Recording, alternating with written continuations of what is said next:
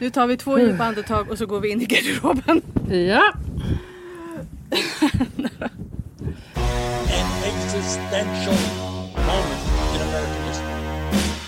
Fires were burning, and we have a president who fanned the flame rather than fighting the flame. This election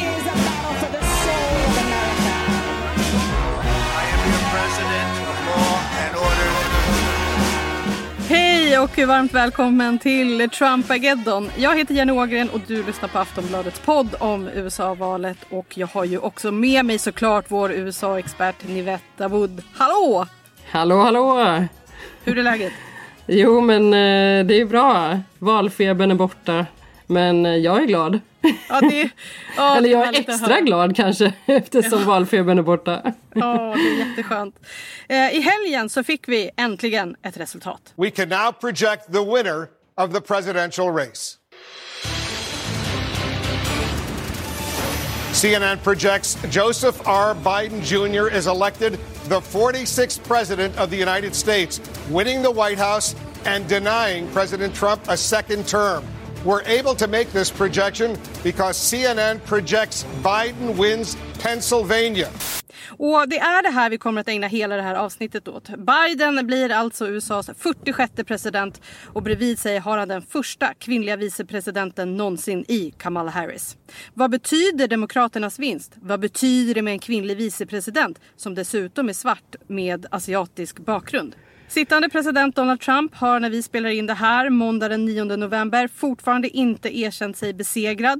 Vad kommer hända de kommande dagarna och veckorna? Ja, vi snackar om allt det här i det här avsnittet och ni vet, vad säger du? Vi kör igång va? Det gör vi. Ni vet, eh, hur gick dina tankar när beskedet kom om att eh, Joe Biden hade vunnit? Du, jag skulle faktiskt eh, resa mig ur soffan för första gången i lördags.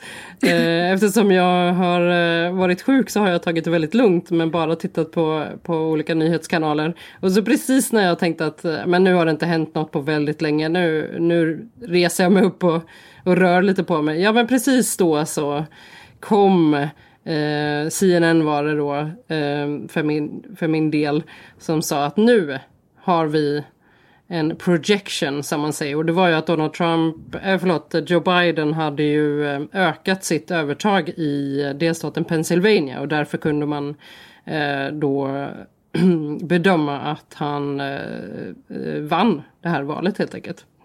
Eh, så mina tankar var att eh, ja men snabbt faktiskt höra av mig till redaktionen som ju redan hade koll på detta och eh, det kom en flash och jag blev lite sådär pirrig i magen efter att ha i flera timmar nästan eh, slumrat till över att det här kommer ju aldrig bli klart liksom. Eh, men så plötsligt hände det.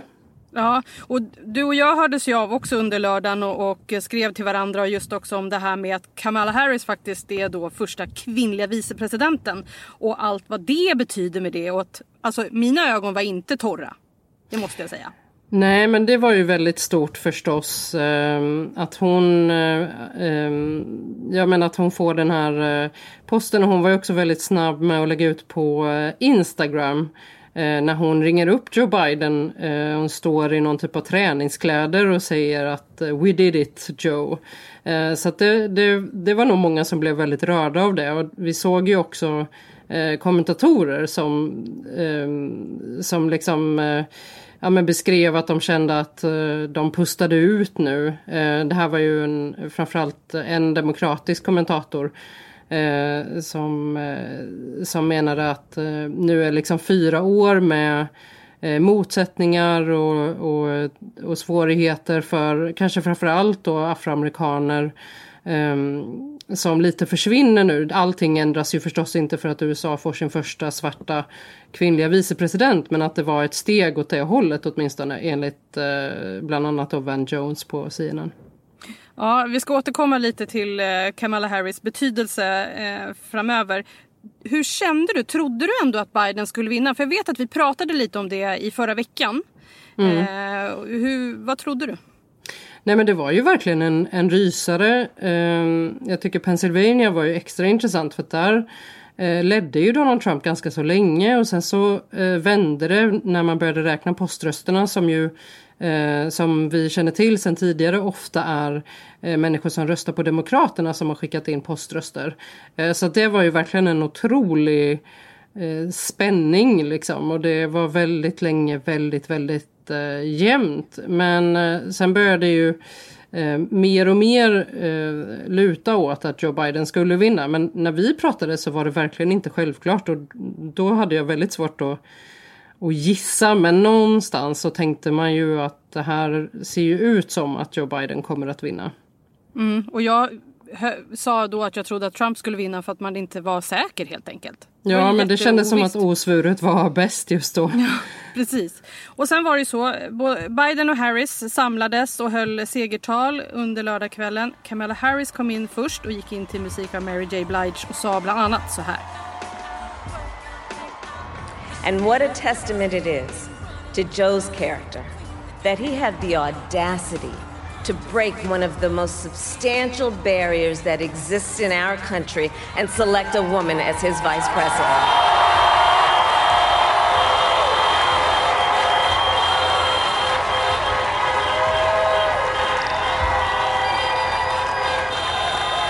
But while I may be the first woman in this office, I will not be the last.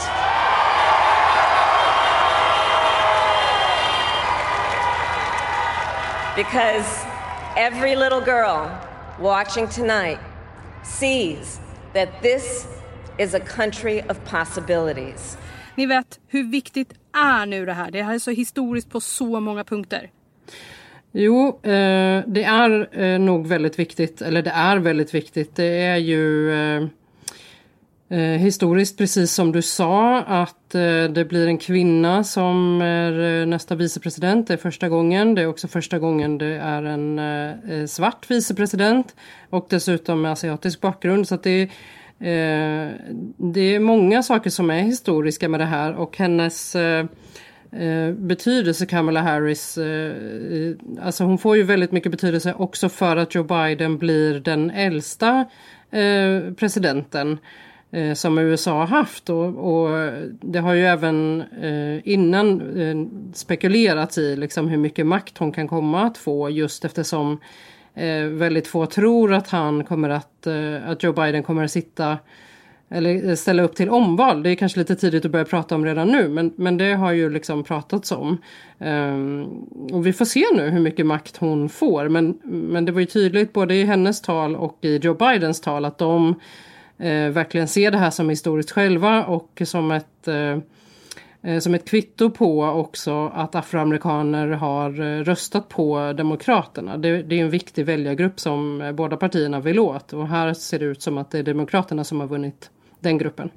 Mm. Kamala Harris är ju fett 56 år gammal, alltså betydligt yngre än Joe Biden som ju fyller 78 den snart. Eh, hur mycket ansvar tror du att hon kommer behöva axla som tidigare vicepresidenter inte har behövt göra, kanske på grund av åldern? Ja, ehm, det är lite olika hur, hur pass vicepresidenterna, alltså hur mycket makt de har fått.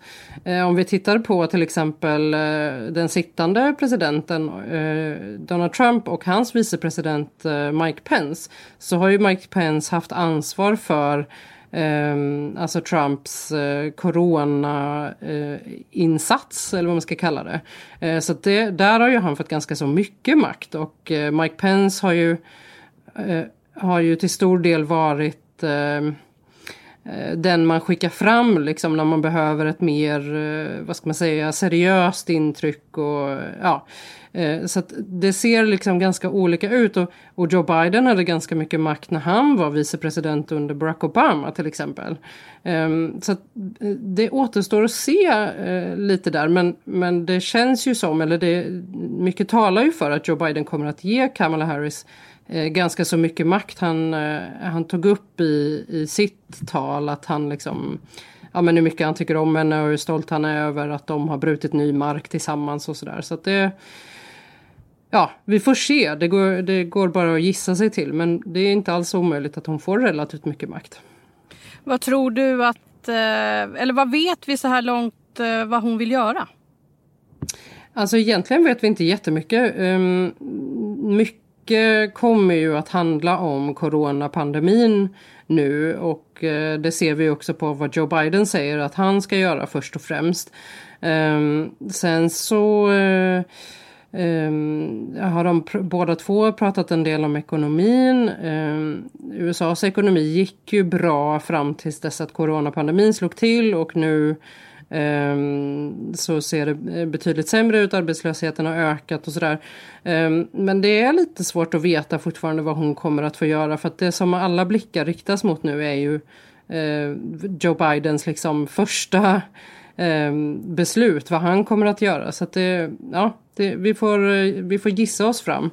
Um, för mer än så vet vi faktiskt inte. Och så är det ju hon som tar över om det händer någonting med Joe Biden nu. Ja precis och det pratas ganska mycket om um, att, att de här fyra åren kommer vara liksom hennes lite trainee-period. Att hon kommer, det här blir den bästa bryggan för att hon ska kandidera om, om fyra år. Men då, hon måste ju först göra ett bra jobb då såklart. Eh, så att vi, vi kanske ska låta henne eh, så att säga installeras först innan vi eh, tar det ännu ett steg. Sen såg jag också att hon har svensk koppling. Mm, precis. Ehm, det gillar vi ju. Ja men det är ju lite, det, det är klart att vi gillar det. Det är ju alltid roligt när, när någon har en svensk koppling. Hon blev ju Eh, som jag förstått det så är det alltså hennes, eh, vad kallar man det, styvbarn? Alltså ja, inte hennes, ja bonusbarn är väl trevligare ord. Eh, och de kallar ju henne då för, istället för styvmorsa för att det kanske inte så, har inte så rolig ton. Så kallar eh, de här två barnen tror jag att det är, som är vuxna då, eh, henne för eh, Mamala. Och det ja, har ju tidigare sagt att, eh, ja precis, att hon, hon har det till och med i sitt, eh, på sin Twitter-presentation att hon kallas för Mamala. Eh, och det är väl ett, ja men trevligt eh, ord. Det är ungefär som när Håkan Juholt kallade sin eh, sambo för eh, Kulbo. Var det inte så? Just det, ja. det var det. Man gillar ju ändå när, någon, när folk leker med språket sådär, för det kan man ju bara uppskatta.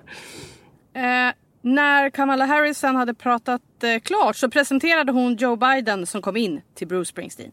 And it is now my great honor to introduce the president-elect of the United States of America, Joe Biden.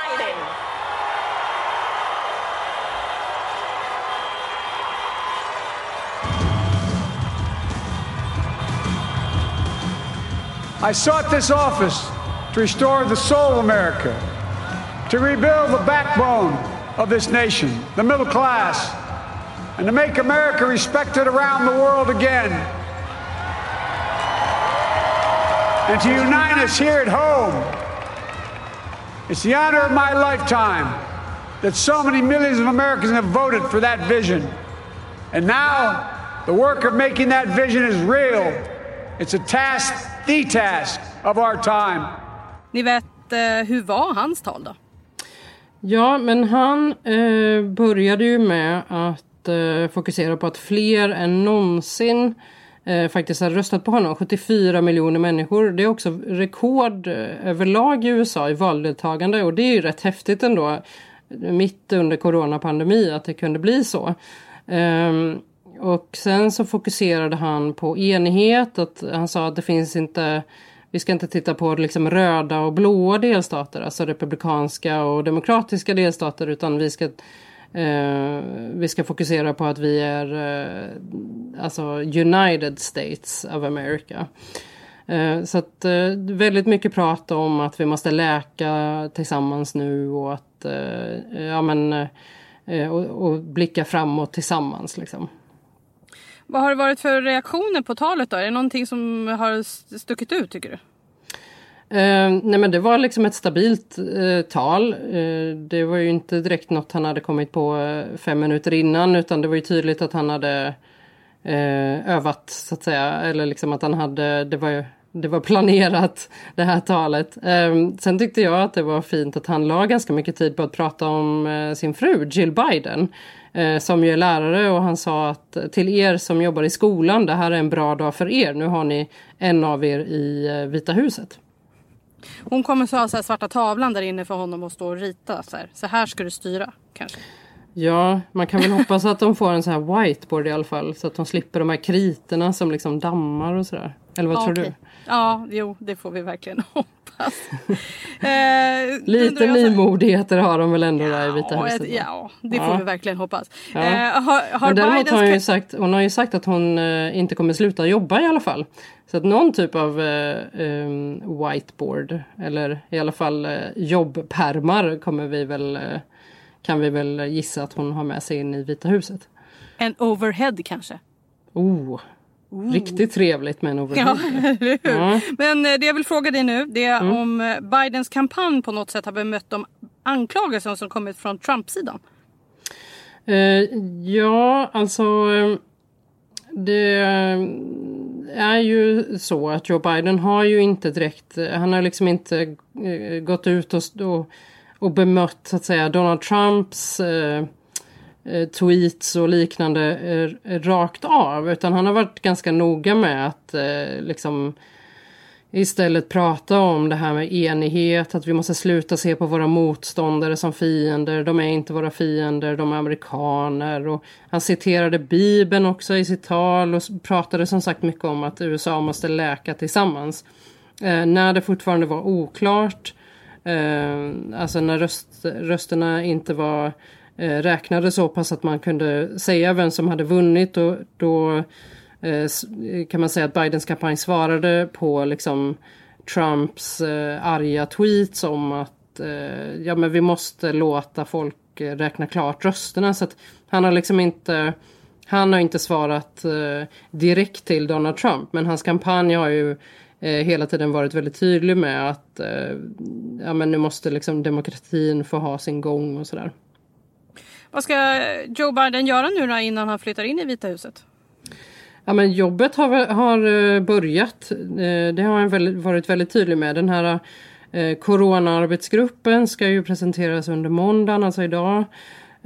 Och ehm, dessutom så har vi sett att ehm, Ja, alltså han har till och med utsett några vetenskaps personer och experter och, och resterande i gruppen kommer att presenteras senare idag då som sagt. Och sen sa han också eh, satte in liksom ett ehm, eh, satt igång ett övergångsteam vad gäller de olika myndigheterna.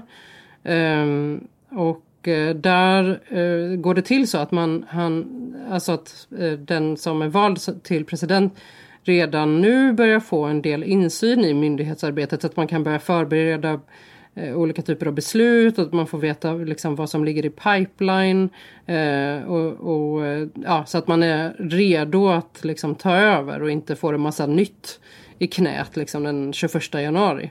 Eh, och sen så annat praktiskt eh, som har skett är att Secret Service eh, har också utökat sin sin personal och sådär eh, kring Joe Biden. Så att man, han, han är ju liksom president elect nu. Så att det kommer ju med en hel del eh, ja, men, eh, övergångsarbete som redan nu har satt igång. Men corona är ju det främsta såklart. Så att, eh, det var också det, det han sa själv i talet att vår första, vår uppgift börjar med att vi ska få covid under kontroll. Så hur mycket kommer han att kunna göra då? Jo, det beror faktiskt lite på hur det går i eh, kongressvalet. Vi har ju sett nu att i representanthuset där kommer Demokraterna att behålla eh, sin majoritet. Men däremot i senatsvalet så kommer det att ske eh, ett nytt val den 5 januari för delstaten Georgia. Därför att eh, eh, där eh, så har det blivit så att det har eh, blivit kan man säga dött lopp mellan kandidaterna. Eh, och de har ju två senatsplatser då. Eh, så att där kommer man att, eh, att genomföra en andra valomgång den 5 januari.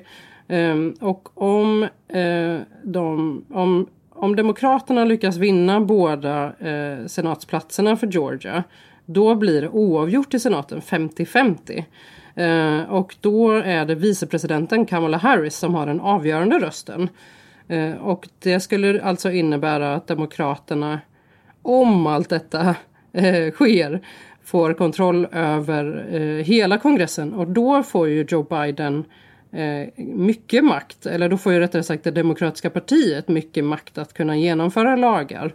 Eh, men, men det är som sagt inte riktigt eh, klart ännu. Så att det blir en väldigt spännande eh, valomgång kan man säga att, att följa det den 5 januari. Då håller vi utkik efter det helt enkelt. Mm, det kommer vi göra. Mm, och vi lär ju återkomma framöver eh, vad Joe Biden kommer vilja åstadkomma direkt eh, efter den 20 januari när han är insvuren. Mm. Vi måste ta och prata lite om eh, den sittande presidenten också, Donald Trump. Han Mm. har ju inte erkänt sig besegrad ännu.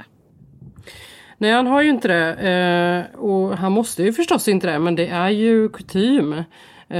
Och, och framförallt så gör ju det här att de över 70 miljoner amerikaner som röstade på honom nu liksom följer eh, vartenda steg han eh, väljer att ta, om det nu är på sociala medier som det vanligtvis är. Eh, och vi har ju sett att det eh, också har inneburit att hans liksom, eh, eh supportrar eh, säger detsamma som honom, att han inte är besegrad, att valet är stulet från honom och eh, att det till och med ordnats protester och att eh, risken är att de blir våldsamma. Eh, ni vet, vi fick också se bilder av Trump när han var ute och golfade när resultatet kom. Ja. Vad ska man Vad tänkte säga? du? Vad ska man göra? Vad säger man? he was playing golf. The word we have is that he was playing golf when, when it happened. And this is some video of the president out playing golf. And the, when the network started calling it, it was- I think CNN went first, and then sort of everybody called it all at once. And then Fox called it maybe 30 minutes later or so, something like that. And then everybody's just been kind of watching this all day. But the president heard while he was on the golf course, stayed on the golf course, we're told. Ja, men, um, ja, men han tyckte väl ungefär som vi andra att det tog en väldans tid. Uh, och istället för att ligga på soffan som, som jag gjorde så uh, gick han ut och golfade. Och eh, jag vet inte vad mer man ska säga om det än att eh, det är väl ganska typiskt för Donald Trump att eh, ja, sticka ut och göra en sån grej. Han såg inte jätteglad ut på de bilderna eh, som vi har sett efteråt. Men jag vet inte, det kanske bara var en eh, En dålig kanske, runda? Det kanske var en dålig runda, det kanske var just på de bilderna som han inte såg jätteglad ut. Men man såg ju att han hade telefonen i handen i alla fall. Så han var ju, hade i alla fall lite koll på vad som hände får man gissa. Sen är det också så, många höga republikaner har ju tagit avstånd från Trumps sätt att hantera den här förlusten.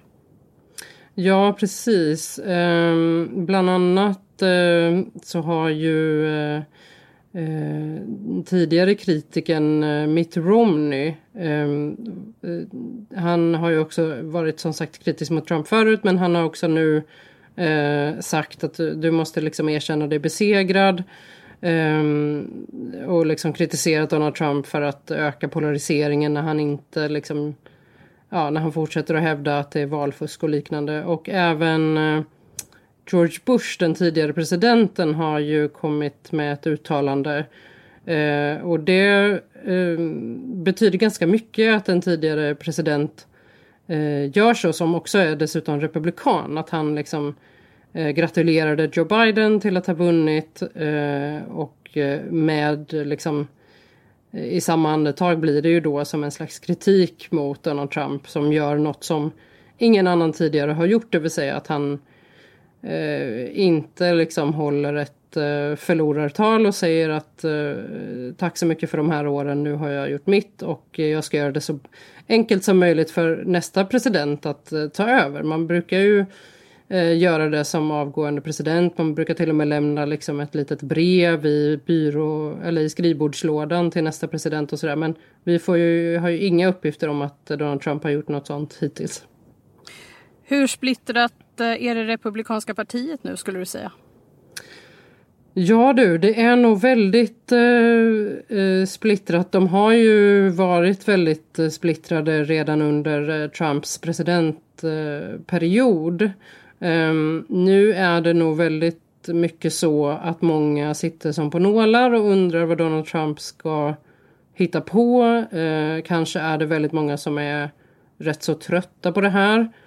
Ehm, att hans liksom eh, motvallsbeteende fortsätter och kanske liksom, ja men går och väntar på att det här eh, nästa steg med de juridiska processerna mot eh, de olika delstaternas eh, rösträkning, att det ska bli klart och, eh, så att de kan ehm, ja, räkna ut Donald Trump och liksom inte behöver förhålla sig till honom.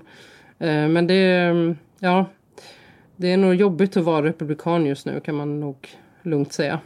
Så hur tror du då att eh, stämningen är i Vita huset? Ja herregud, tänk om man hade kunnat vara en fluga på väggen där. De har precis eh, kommit igenom sin eh, covid, eh, det här superspridarevenemanget som man kan eh, säga ändå pågick i Vita huset. Det var ju väldigt många som var smittade där samtidigt som presidenten också var smittad. Eh, och, sen, och nu detta liksom. Så att det verkar vara... Eh, ja, det är nog lite jobbig stämning i alla fall. Så mycket kan jag väl nog säga utan att hitta på. Mm, och vad tror du att hans rådgivare säger till honom då? Ja men det kommer lite olika uppgifter om eh, att till exempel eh, Melania Trump, första damen och svärsonen Jared Kushner ska ha sagt till president Donald Trump att du måste erkänna dig besegrad nu. Ehm, och så samtidigt så kommer eh, eh, uttalanden från till exempel senatorn Lindsey Graham eh, som pratar i eh, Trumps favoritkanal Fox News och säger att ja men fortsätt att att kämpa och det är inte media som utser eh, presidenten utan det är liksom valresultatet och fortsätt att strida mot valfusk och sådär till uppmanar han då Donald Trump. Så att han får ju höra väldigt eh, mycket olika liksom, råd just nu gissar jag. Men sen så vet vi ju någonstans att eh, det slutar ju nästan alltid i att det är Donald Trump som bestämmer. Eh, utifrån vad vi har liksom lärt oss de här åren. Så vi får se hur mycket han lyssnar på de här olika rådgivarna. Människorna runt omkring honom. Och det snackas ju också en hel del om att han kommer att ställa upp igen 2024.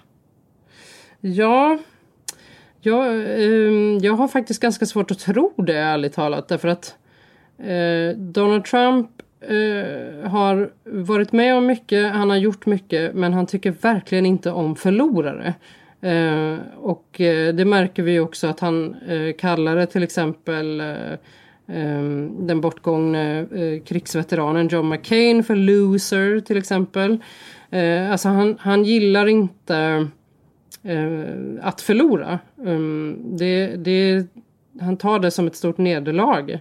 Eh, och då är frågan om man verkligen har den eh, lusten och energin att, eh, att göra något som han ju på ett sätt redan har gjort. Liksom. Och, och det är ju ganska rejält att sätta igång en valrörelse och sådär. Men det är också fyra år kvar till 2024 så att eh, mycket kan nog hända. Men jag eh, tillhör nog skeptikerna här och jag tror faktiskt inte att han gör det, liksom gör den här resan igen. Men vi får se. Han har ju väldigt många som har röstat på honom. Det ska ändå sägas. Han- Det var ju 70 miljoner, över 70 miljoner som röstade på honom. Så att stödet finns ju just nu. Men frågan är om det gör det 2024. Vi lär få återkomma till det längre fram i Trumpageddon helt enkelt. Och eh, ni vet, vi är klara för idag. Ja. Ja. Ja. Ja. uh, är snart tillbaka så se till att följa oss i din poddspelare så du inte missar eh, några avsnitt. Eh, du kan också höra av dig till oss genom att mejla till trumpageddon.aftonbladet.se. Vi finns också på Instagram. Där hittar du oss under trumpageddon understreck podd. Och är det så att du inte kan få nog av mig och Nivette så kan du faktiskt lyssna på tisdagens Aftonbladet Daily. Vår nyhetspodd där vi kommer snacka om vad Trump ska göra de här kommande dagarna i Vita huset. Det skiljer sig lite från det vi har snackat om nu, eller hur? Ja, det kan Ja. man väl säga. Absolut. Ja. Men vi hörs snart igen då. Det gör vi. Hej då! Hej då!